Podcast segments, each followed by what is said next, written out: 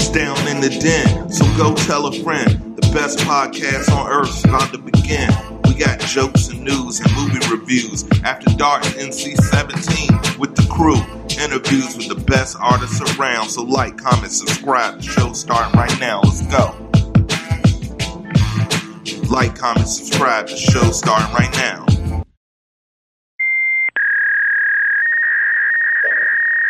Welcome to Down in the Den. We have another great episode coming your way today, and we appreciate you guys for tuning in to the best platform for creatives on Al Gore's internet. And you could have been anywhere else in the world, but you're here with us, and we appreciate that. Joining me here in the Den, I'm so happy. He's a longtime friend of the Den. He's an incredible producer, artist, exec. I'm sure I'm missing some hats. He could probably cook really well. Probably grill some. Got two things I can cook. I got two things, but not more. But yeah, please. Cereal or MLCs or something, but probably the bomb. He's the bomb in everything he does. Welcome to the Den, my man, Nick Neutrons. Nick, brother, how are you doing today? Appreciate it, man. Thank you for the introduction. Wow, I feel like I've arrived. I feel honored, man. Thank you. Hey, man, Den Mates for life. That's how we do it. That's how we do it. Well, for guys who aren't familiar, if you watch the season one finale, one of our biggest episodes to date, an artist that works with Nick, he helped facilitate a very important interview. So we'll talk about that a little bit later. But right now, we're going to talk all about Nick. Nick's an incredible producer, multi-genre, incredible artist. Tell us a little bit about your origin story. It's a tradition here in the Den. I'm a big nerd. I got another origin story. How did you get bit by the music bug? How did you discover your superpower? I guess music started for me. It was always in the house. My mom was always like playing us classical music, and she had us on the violin super early. We did like Suzuki method violin when I was like in nursery school, like age 4 to like 13. I played violin and started not to like it as I fell in love with video games. And video games, like, really took over. Video games and, like, radio pop music and hip-hop really, like, consumed my life. So I was very much into, like, Black Sheep, A Tribe Called Quest, Criss Cross, everything produced by Jermaine Dupri back then. I was, like, super into as, like, a 7-8-year-old, like, 9-year-old. I was, like, super into all that. And we then all had our pants on backwards, like in the 92. For Halloween, I did. Yeah, I definitely did. Same here. You know, inside out is wicked whack. Absolutely. Yeah, I mean, some of that stuff, like some of those records, like I still go back and listen to production from that era. Of course, like everyone still listens to like 90s stuff. You know, if you grew up in that, people are still, you know, discovering that flavor now. So that's really crazy. But also like freestyle music, stuff like from Dance Mix USA, jock jams type electro, like European synth stuff I was always really into also. So like that stuff, video games, playing the video games, getting the soundtrack stuck in my head. And then my sister was a really big influence on me. She's very like ambitious socializer in New York. So I grew up an hour north of New York City, and my sister was always going out to raves and stuff. She like did the whole like Limelight, The Tunnel, illegal raves. Like she did all that stuff. She was a rave promoter when I was in middle school. So she really got me on like the early drum and bass and stuff. She was dating this guy, this producer, Alex Patterson of The Orb. He got me a set of turntables, or sort of like conspired with my dad to like hook me up with turntables when I was in 7th grade. So since 7th grade, I was DJing, and then since senior year, 2002, making beats on computers, like using FL3. Actually, I made beats on FL3 when my senior year of high school, but very quickly went back to hardware. And then 10 years ago, kind of went back to computers. So a lot of different music chapters in my life. I love it, and it makes a lot of sense why you're so well versed in so many genres of music. You literally, you're almost like the Bane of music. You know, I don't know the Bane lore. So Bane. I'm a big comic book nerd. Everyone saw the movie. I didn't see it, so I don't know Bane's origin. Yeah, Bane's origin story. He has a really cool line in that movie where, you know, Batman's trying to knock out the light so he can fight him because Bane's just kicking his ass He knocks out the light, and Bane's like, "Ha ha ha! You merely adopted the darkness. I was born into it." You're like born into music. You're Bane. You were born into it. Now you mentioned your parents had you on hardcore violin. Is your mother a violinist, or is it like no? My mom. I think it was like a. I have to actually ask my mom. I don't really know the origins of that. My mom's very much into classical music, though. Right. She my parents are kind of weird. My dad is amusical. He doesn't listen to music at all. Never listened to music for enjoyment in his life. So it's very weird. It's like he's one of two people I ever heard of that's actually like that. But my mom is very into classical music and got us, sort of going playing the violin. My sister still plays strings. She still plays violin and viola, and she plays does she play anything else? I guess she just plays violin and viola. But she's she's still going. I quit in third grade. I couldn't go anymore somehow. I just was technologically obsessed. Just if it doesn't have a screen, I didn't really want to do it. Right, I didn't hang with the violin.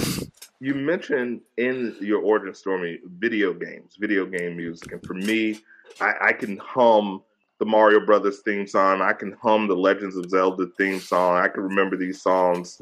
They're really embedded in my DNA. What was the first video game song that you were really, forget the game, you were like, this music is hitting? What do you remember that? There's a couple of levels in Ninja Gaiden for NES, the first Ninja Gaiden. There's a couple of them that even now, I just will still return to and flip and remix those records just because I want to hear the melody again and just hear the synth line. I'm super into the kind of epic sort of, there's a hopefulness, but also because there's this technological limitation on the sound, it's the chord and the melody just becomes so... There's something about that square wave that they used to make video game music back in the day, that the way that it makes melodies and chords hit is super just condensed. It's just, you just feel the chord super hard with those NES game synths, I think, especially if you're our age, because we grew up with them. But even now, electronic music's, I think a lot of people are still pushing that sound because they really like the way that it moves air, makes the speakers work. That's why they use all the synthesized stuff, because it just hits through the speakers a certain way when you synthesize it. So NES games are guy. Yeah, I'm a big EDM guy, so I know what you mean. That energy you feel from the music and the synths, and it's something about the electronic that you don't get with the live, and it's something about the live you don't get with the electronic. But both are absolutely equally nourishing. Yeah, absolutely. Yeah. Now, the circle back, we had talked about how we made our introduction. For those who don't know, Nick and how we discovered. And it ended up being a relationship where many other artists he worked with, we've affiliated with. But I first discovered it was a track that you had produced by an artist named Rome Malone, who we interviewed last season, who's currently incarcerated. Tell me a little bit, for those who may have not seen that episode, tell us a little bit about that story and how you got involved with producing it was a track called Live on Death Row. It's a phenomenal track. Tell us a little bit about that backstory for those who may not have heard our prior interview. Got you. So I met Rome through Mark Katz, and Mark Katz is a professor that runs this. He founded this program called Next Level Hip Hop Exchange. It's a U.S. State Department program that sends hip hop educators to different countries to talk hip hop and make hip hop with local people that are interested or doing hip hop. So I applied for that program, I think in 2016, and was accepted to that program and went to Tunisia and Algeria for 3 weeks to scratch records and play music with local kids that do that too. And it was fucking incredible. So then... It's a dream. Yeah, it was unbelievable. Yeah. Shouts to everybody who was on that trip too. Big Tara was the dancer. She was part of a hip hop group called Anomalies. One Below from Binary Star, he was on that trip with me, and then also Decap, the producer, sound designer. So, super great team. Anyway, three years ago, Mark Katz was on Facebook and said, does anybody want to produce for a death row inmate? And I said, well, I'll definitely listen to it, see how, you know, if he's dope, if I'm inspired to do it, if it sounds like a good idea, I'll definitely try it. And when I heard it, it was just a SoundCloud upload of various just kind of writtens that he'd had that he just delivered a cappella over the phone. And it was just fucking incredible. It was just like, I don't know. He was just one of the best rappers I'd ever heard. You know what I'm saying? So I was like, yeah, absolutely. Sure. So there was this long process of how that kind of technologically worked out. Like there's a story about an MP3 player that people kind of don't really want out there, but it's an epic story. It involves me loading up an MP3 player with as many spare tracks as I had. I gave him like 200 tracks. And then for a while, he was recording with one ear in the MP3 player and one ear on the phone, rapping a cappella to Michael Betts, who was the documentarian who originally met Rome and I think introduced him to Mark Katz, but I'm not sure. It could be that Rome reached out to Mark Katz by himself. I'm actually not sure about that. Anyway, the MP3 player got wiped accidentally. And then after that, 9 months later, COVID hit and Zoom gave us the opportunity to split all the files into individual. Each caller has an individual audio file. So it's this procedure of him calling up, and then I merge a call from him with a Zoom call and then record onto the computer and then also run the audio from the computer through the phone so he can hear it, but it doesn't get recorded. God bless Michael Betts. He figured all this stuff out and figured out how to do it. So yeah, so now we're back in business, and now we're making a song a week or a couple songs a week. We've had probably like 100 songs, 120 songs. He's a fucking incredible rapper. Everyone should listen to it. It's been annoyingly hard to get people to listen to it, man. Most people immediately say, oh, like, what about the quality? Like, can you do anything about the quality? I'm like, yo, the story is not really the quality. If you like the story, then maybe there's more packaged versions of the story coming. But the music, like if you like bars, listen to the bars. Like the bars are fucking incredible. And on my end, I'm doing everything that I can to make it sound as good as I can. But it's a little bit of it's just a different type of project. It's like a challenge. It's like, you know, what can you do? How do you mix this stuff? How do you mix it so that you make it so that people want to turn it up, but that it's not bleeding your ears? Because the vocal is like that. Yeah, it's a distorted, but it's sent from what I've heard three songs that you guys have released, all three phenomenal. And I can vouch for everything you said. You know, I always give the Den stamp approval of music. And what Nick said, as far as lyrically, the guy's top tier. He's top caliber, top tier, top upper echelon, whatever grading system you have, he's going to be on the top of it. And your production is to me, it's a marriage made in heaven. You guys are like Dre and Snoop for what you guys do. You guys mesh very perfect, very well. Is what I'm Man, about. Thank you. I'm super excited for this next one we got coming out. I really do think this next one is going to grab in a new way. It's because, Live on Death Row, I think is definitely setting the standard. That's the thing to beat. That's like that track. I'm super proud of that track. Like, regardless of all the other shit I just said about hard to get people to listen to it, like that track, like I could fucking die happy to tell you the truth, because that track is, you know, that's like a classic to me already. Like, it's like, yeah. Yeah, I think it's real. I really think that track's going to be the gift that keeps on giving in a certain way. But, but yeah. I agree. One of the Den mates we talked about, good music has no expiration date. So that's the beautiful thing about it. You know, it will live on, and it most definitely will. Yeah. Now, the top of the year, you've been a busy man. I've seen you producing with others, working for your own stuff, doing art. What do you prefer, the producer or the artist hat, or is it, you know, one feeds off the other? Always ask multifaceted artists, is there one aspect that they prefer over the other? They definitely feed off of each other.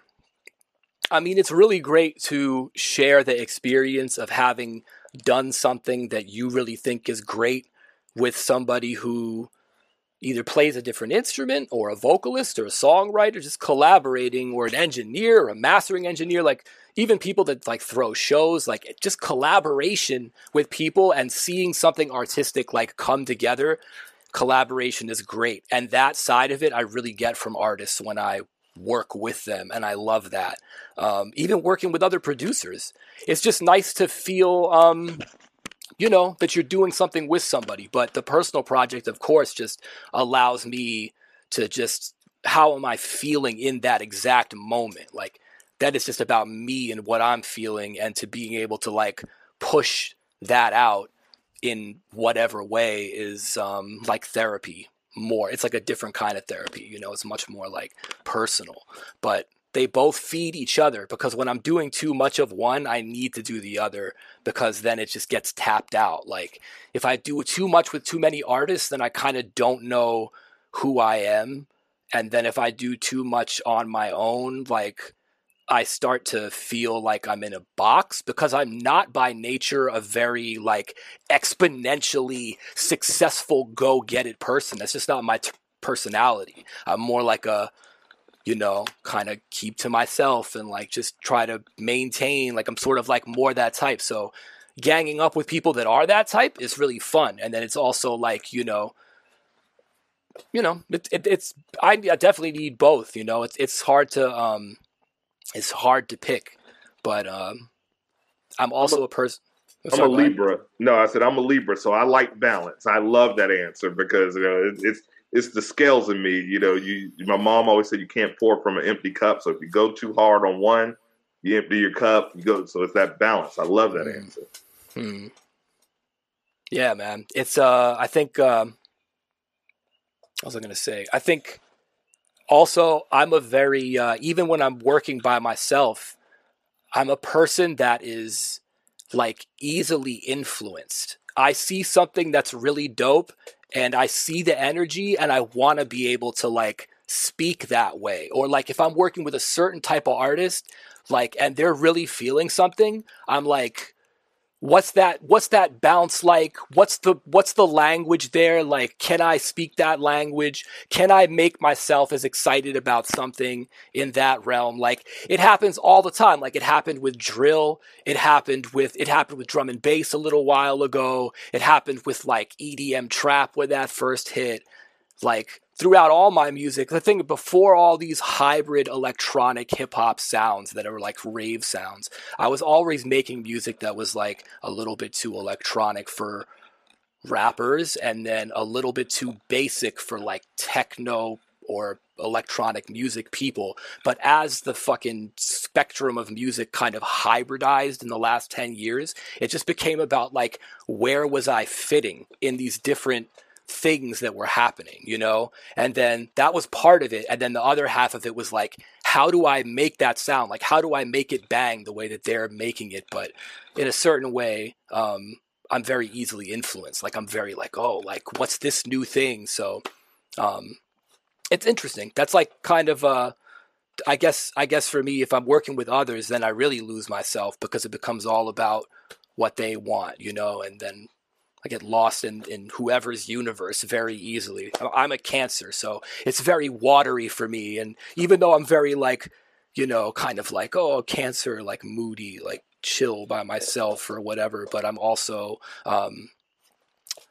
just easily interested in what other people are doing musically all the time, you know?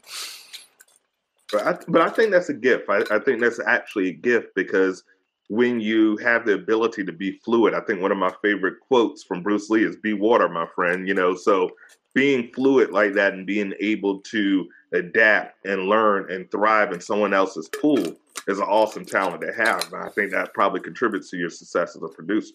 Thank you, man. Yeah. Absolutely. Yeah. So I know we talked before we started recording, we talked about your busy first quarter of the year. Now you're kind of in a space where you're looking to create and see what's going to inspire you. What do you think you have cooking up in the lab for the rest of 2022? What are you looking forward to working on? Are there any collaborations you're looking forward to working with? Give us a little scoop of what we can look for the rest of 2022. Got you. the beginning of the year, I had a couple of back-to-back records that are just singles. They're just kind of like audio movie posters, I guess you could call them. One of them was called Hikikomori, which is about a Japanese subculture that doesn't go outside. And I actually made that song in winter of 2019. So it was actually like a year before pandemic. Right. And I decided at the end of last year, I was like, yo, fuck it, I'm going to put this out. I put it out during a retrograde too. That's a little like thing that I do that I find works really well. If there's like a Mercury retrograde, I look back at something that I've all done a while ago that never saw light that I wish had come out, and I just share that shit because I think it's like a, you know, why not then? Ooh, you know, that's, hey, energetically, I love that. That's dope. Yeah. So that was one of them. One of them was a collab with an artist named Kaleido Kitty called Ocean Floor, and then another one was called Terminus. And Terminus is kind of like about death. It's like a tune that reminds me of like falling through a void and never getting to the end of it. And I imagined that like if there was a death ending sequence that was like, oh, what's the most deathly thing? Like it just sounded like that. These three records did a lot for me in their own way. They just hit back to back. And I think people really got what kind of producer I was, even though it's kind of a hard thing to follow. So the question is, what's my best stuff in the stash that's a movie poster that really, like, is that exact mood? And, you know, when I put it out, people will get it. I had one come out since then called Breach, which was the kind of like this like hacker anthem, I guess. It was like about data flying all over the place and how susceptible your data was. People didn't really... I don't know, like it did bang like those ones bangs. I know it's like kind of like up and down cycle. So now I'm like just, and I think that tune is dope, but those first three I'm really, really proud of. So the question is how to consistently release stuff and have the concepts be compelling and have the concepts be stuff that will get you to think. Because that's like, I want the music and the concept to come together and give people the fantasy about it that I have. So I'm trying to figure that out because I really just figured out recently that that's what I was doing.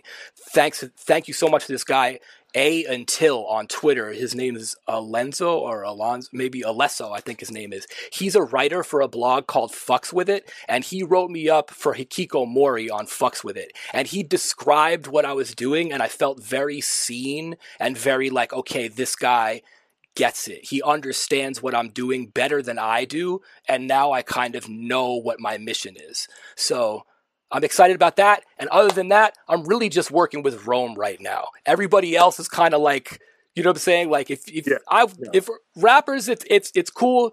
All the rappers I've fucked with before, like I fucked with all you guys. Like I'm here if you need me. Like Rome is just the only person that I'm working with and like really reaching out to because lyrics-wise, I get what I need from him. That's the whole thing, is the fact that I get to go, oh, shit, every, like, 8 bars. That's what I'm into. You know what I'm saying? That's what I'm in it for. So all the other, you know, all the stuff is on hold. I'm really working with Rome and working on my personal Wave music project and all the other, like, Wave labels. I have, like, Wave shows coming up. I'm doing a URL show in a week. So I'm doing a 30-minute DJ set. I also have a DJ set for DJ City, which is a kind of like online open format DJ hub. It's a record pool where like you can get all the MP3 downloads, and they have a community of DJs that's like very much about like DJ skills. So like making a 30-minute mix that's like showcases skills. So I have that to turn in for June also. So there's going to be like some mainstream shit, 30-minute mix coming for DJ City. There's a Wave mix of personal music that's all mine that's I'm going to put out in a week's time on a rave. And then, I'm also in this beat battle for Ski Beats. I have a lot going on right now. Ski Beats is throwing this beat battle this month on April 18th. I think it's going to be live on Sound Collective NYC's Instagram or website. Sound Collective NYC is a school that I work at. I teach Ableton and DJing at that school, and they've asked me to participate in this beat battle where my guy Static Link is in a room full of instruments and is going to play and record all the instruments to make a sample of some kind, probably a soul sample, and then me and 3 other producers are asked on the spot to flip that sample. So, and then Ski Beats is hosting it. Ski Beats produced like a lot of the stuff on Jay-Z's Reasonable Doubt and produced Camp Low. Produced something recently which is really dope called 24 Hour Karate School. There's this album called Twilight that he did, which is fucking phenomenon, with like Mac Miller and Wiz Khalifa is on it. It's like from 2013 or something. It's a banger though. You should check it out for sure. Yeah. And where can the people find where would they be able to access that? That's, I think, on Sound Collective NYC. Instagram. That's that beat battle is on April 18th. Yeah, I think. April 18th. Okay, we'll make sure we put in a link, guys. Please check that out. I know it's going to be fire. I'm excited just listening to the concept. I'm a big concept person. I actually literally had goosebumps from the concept, so I like that. I like that a lot. Word. Yeah, I'm excited. Awesome, awesome. Well, Nick, we're almost done, brother. It has been an absolute pleasure sharing this time with you, but before we go, we have to get you that Denmate stamp so you can be officially affiliated. You'll be official like a referee with a whistle. And in order to do that, we play a little game here called If You Don't Know, Now You Know, baby, baby. Shout out to the late B.I.G. This game is brought to you by the good folks at Pod Decks. Folks, if you're a podcaster like me, sometimes coming up with questions for interviews, I do it all myself, people, and it can be very, very tiring. So you can have exciting interviews like we do here on The Den. So Pod Decks is a great tool to spice up your interviews, and I'm going to show you how great it is. You can purchase Pod Decks online on their website, poddecks.com. Save yourself 10% off your purchase using the promo code The Den, which will be right down here when I edit this bad boy. The Den, that's THEDEN. And we're going to have a blast. I'm going to show you how cool it is right now. So I'm going to pull up the trusty podcast phone. It's just a regular iPhone. And we're going to get you some random questions to really get an insight, get in the mind of Nick Neutron, so all your fans can see how quick you come up with these awesome answers. So I'm going to pick a random category like so. And we're going to pick, because you're a hustler, man, the first category we're going to pick is the hustle, like so. All right. This is a good one. This is a good one right here. Do you have a hard time telling people no? Yeah. Yes, I do. Mm-hmm. Yup. Telling people no is it's definitely, you know, like sometimes I don't, but I definitely know what that's like to have that problem, you know? Yeah, that's, it's work. It's one of the areas that I do a lot of work in my life, for sure. That's like an issue that I'm always doing work on. Well, anybody that, I always say creatives are people of service, regardless of how much wealth or fame, you're a server. You're giving people your energy, your time to make this music, to make podcasts, make books, whatever you do that's creative. So generally, if you're a server, you're a giver. So it is hard. This is so something that I realized recently, right? For creatives, saying no is a great place to ask for money. It's a great place to play with your personal boundary about what you deserve money for. And sometimes if it's not done carefully and in the right way, it can destroy the relationship, and sometimes that's not worth it, and sometimes it is. So it's really careful. You have to get very careful with yourself about how you ask for money, but to just put down the boundary and be like, okay, no, if I'm going to do this, I need money for this. Let's see. You know, that's I think a great thing for creatives. That's a good place to play with both those boundaries. I'd say well, that's something I, yeah.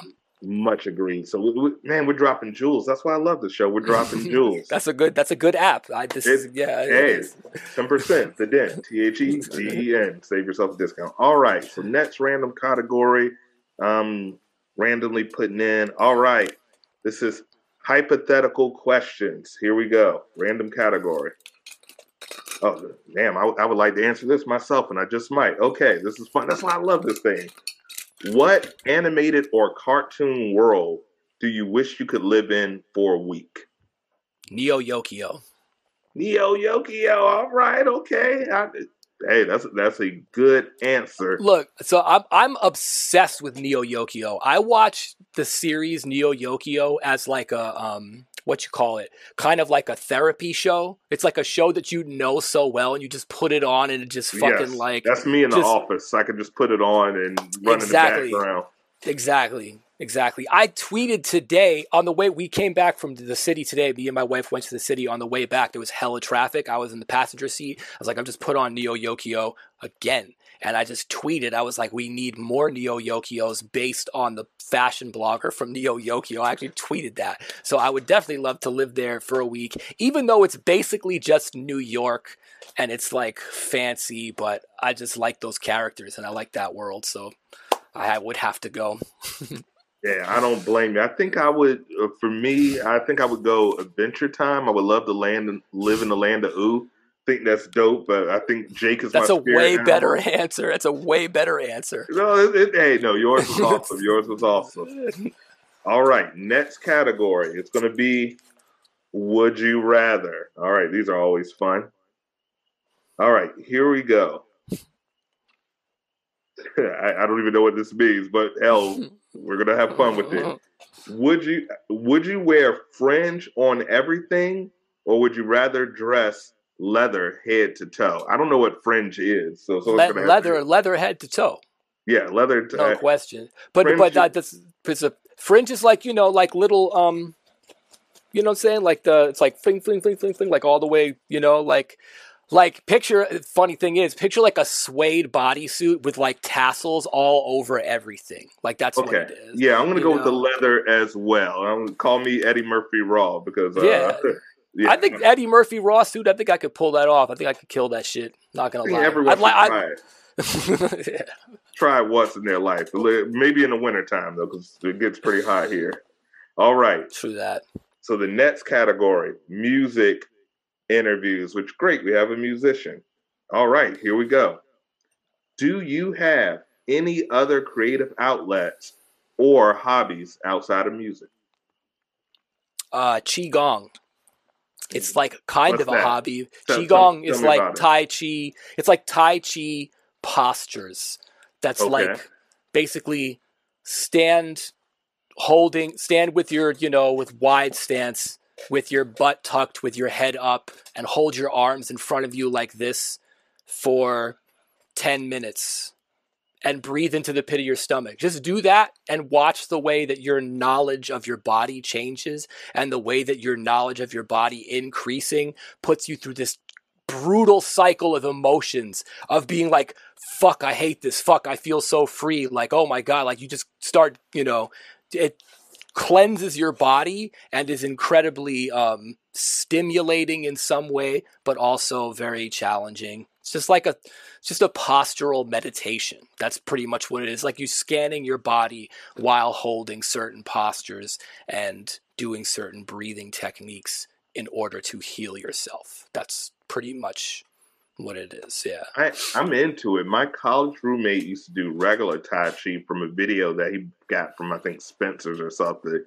and we had a little tiny dorm room that was really for a single, but of course colleges want to double their money, so they threw two people. He was like 6'7", so he would do these postures and maneuvers, and I'm literally laying in my bed, and this like leg is over my head, and I'm like, dude, go to the gym. We do not have enough space in this little ass closet that we consider a dorm. That's actually hilarious. It was hilarious. I just see like a thigh in gym shorts right above my nose, and I'm like, dude, I'm going to hit you with a Walkman if you don't cut this shit out. All right, so final question on If You Don't Know, Now You Know. Baby, brought to you by the good folks at Pod Decks. So here we go. The final question from the category, the future freaks me out, and I consider myself a bit of a futurist, so let's check it out. Okay, this is perfect. What do you think the wave of the future will be, and how will you adapt to it?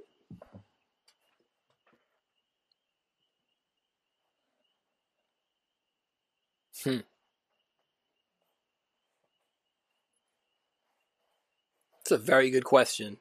I'll tell you mine if you're still thinking. I can tell you. So I'm telling you, man, the wave I think in the next 5 years, we're not going to see any cars on the road. Once Tesla really gets this mapping technology and really gets it where people can truly in just... 5 years? 5 years. 5 years, you won't see any truckers on the road. You won't see anything piloted. Cats, 50 taxis. Years, maybe. 5. Trust me, man. Trust me, I know what I'm talking about. Do you know, dude? Do you know how people would freak the fuck out if people?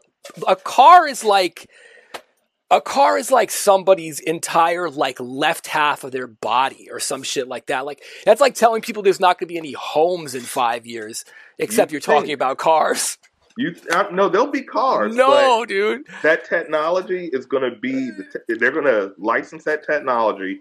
Every car is going to have that automated. Every truck, maybe 10 years, but I'm saying 5 because technology usually doubles every year. So trust me, it's what, 2022? 2027, you're going to be remembering this moment when you're sitting in the back of a car that's being driven by an android. You're like, that's damn Mars, knew what he was talking about. No, but there'll still be cars on the road, though. Oh, yeah, no. Cars will be on the road. What I meant to say is there'll be no... drivers and yeah, there'll be some for the poor people like myself that won't be able to upgrade, but for the main businesses, why pay a driver that's going to go to sleep behind the wheel that's shipping something across country when you can have an automated truck that's done by a computer? Do it, you program the route in it, done, and it can drive 24 hours a day. Doesn't have to brake. Doesn't have to. I get stop. It. I definitely believe that. Yeah. I definitely believe that. Absolutely. How about yourself?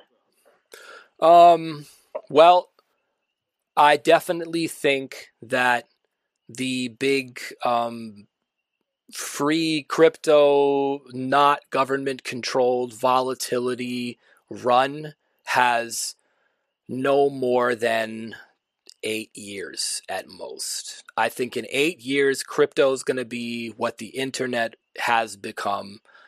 And right now, it's a place where it is supporting maverick ideas and things like that on the level that the internet was in the late 90s. And that right now, like, it's just in the process of getting co-opted now. We're like watching it happen. And I think that it has the area of it being utopia has another like couple years, but not more. That's what I think, first of all. That I also think that, like the it's funny that you say wave of the future because that makes it sound like that's funny. Wave, yes, wave gang all the way, 100%. But also, wave of the future sounds like it's en vogue. So it sounds like we're talking about something positive or trendy that needs to be needs to be adopted, as opposed to it being like, yo, like, what do you think's gonna happen in the future? Which right now you would probably say like the end is around the corner. It's like it's almost over. You know what I'm saying? That's kind of like in the last couple years to a lot of people. I think it sort of feels like that more now than ever. But I think it always kind of does too. But we have this new crisis. But I think I don't think VR is as close as people think it is because I don't see it being, although I do see a lot of people like going there for like raves and stuff like that, but I don't see it being mass adopted anytime soon. I agree. I helped promote a UFO party on Observation Deck, which is like a spin of the metaverse, and it's pretty cool, but it still feels like you're playing Nintendo Wii. You know what I mean? You're still not quite there where it's like player ready one. I think once it gets to the point where you can feel stuff. The moment you can have a digital chick, it's over. It's over. The moment they figure that out, that might be the end of the human race because people are going to just be uploading whatever they want, putting their headphones on, and that's going to be a wrap. So, yeah, I don't think 5 years, but maybe 10.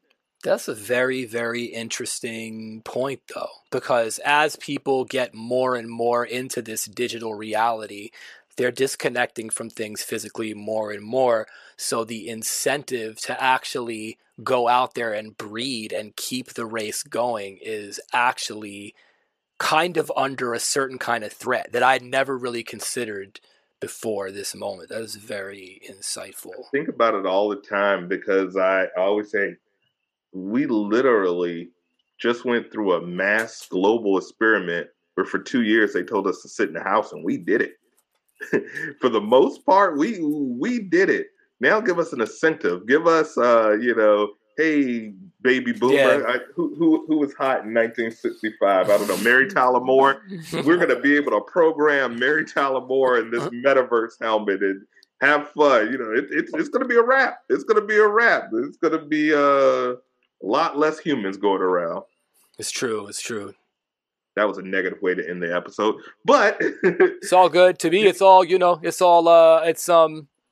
me, it's all already written. I don't believe in free will.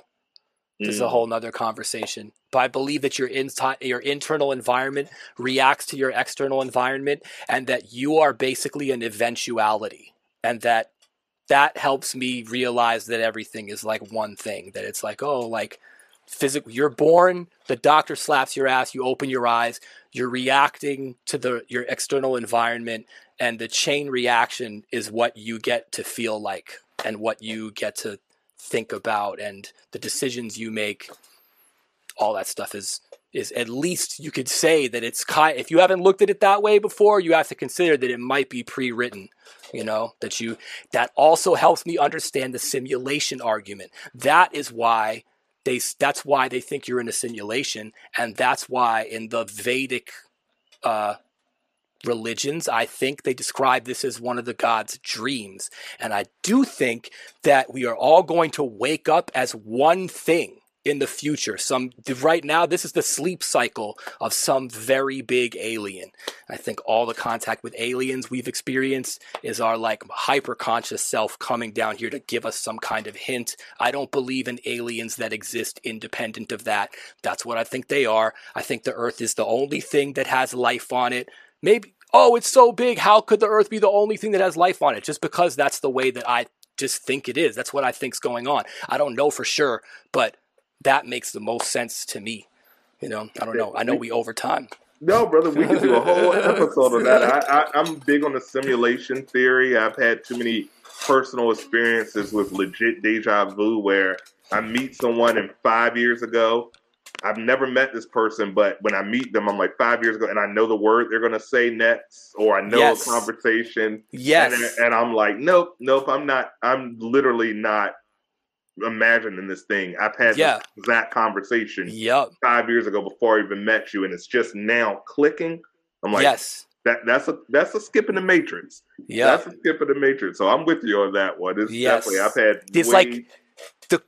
this is not a unique experience. Everyone's life is fucking crazy and weird, and deep as fuck. But it's you can't really just talk about it. You don't talk about that because they'll put you in a padded cell. I think now, or just shit doesn't get done. That stuff doesn't really have much to do with putting food in mouth. That's the right. The thing about it, So there's a weird. Oh, it's all godly with I gotta eat. There's that war going on constantly, so the id and the ego, Well, Nick, brother, it has been a pleasure. You are a beacon of energy. I love it. Please let the friends of the den and the den mates know where they can find you on social media. Any shout outs you want to give, anything you want to promote, floor is yours, brother. Thank you much, man. Nick Neutrons at Instagram, Twitter, NickNeutrons. Shout out to Rome Malone, RROMEALONE.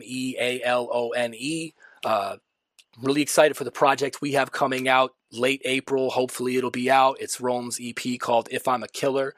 That's really excited for that. My next song coming out, hopefully late April, is called Outworld. It's about what happens when you learn something about your world that makes you feel like a stranger in your own world, and you have to completely relearn how to be yourself. We went through that a lot of times. I thought in a certain way the slap from last week was that everyone woke up in a new reality where it was like, yo, what the fuck's going on? You know what I'm saying? So Outworld is about that, about reassimilating to an unfamiliar world. So those two releases, Nick Neutrons, Gmail. Nick Neutrons, Gmail too, but also Instagram, Twitter. Those are the main places I am. I'm on TikTok too, but not too much. But Nick Neutrons. Well, check out all of his social media, the TikToks, the Instagrams, the Facebooks. People still Facebook, I don't know. But everything that's popping, check it out. Please check out his music. Please check out Rome Malone. He's dope. I vouched before, I vouch again. You will not regret it. His story is phenomenal. Check out our episode. We're over 10,000 streams on that right now with Rome Malone. So check it out. It's a great episode. Please check out Nick right now. His music is phenomenal. His production is phenomenal. His view on life is phenomenal. And as always, guys, like, comment, subscribe. If you like what we're doing, if you like what we're putting it down, make sure to let everyone know. Go to Nick's page. And like I always tell our demmates, if you saw him here, spam his page with red circles. Those red circles stand for Mars. That lets him know that you saw him down in the den. So he will want to come back because he knows that his message made an impact to you guys. So as always, I end every damn episode the same way. Nick, brother, I thank you. You're always welcome. If you have anything you want to promote, you're always welcome. You got my info.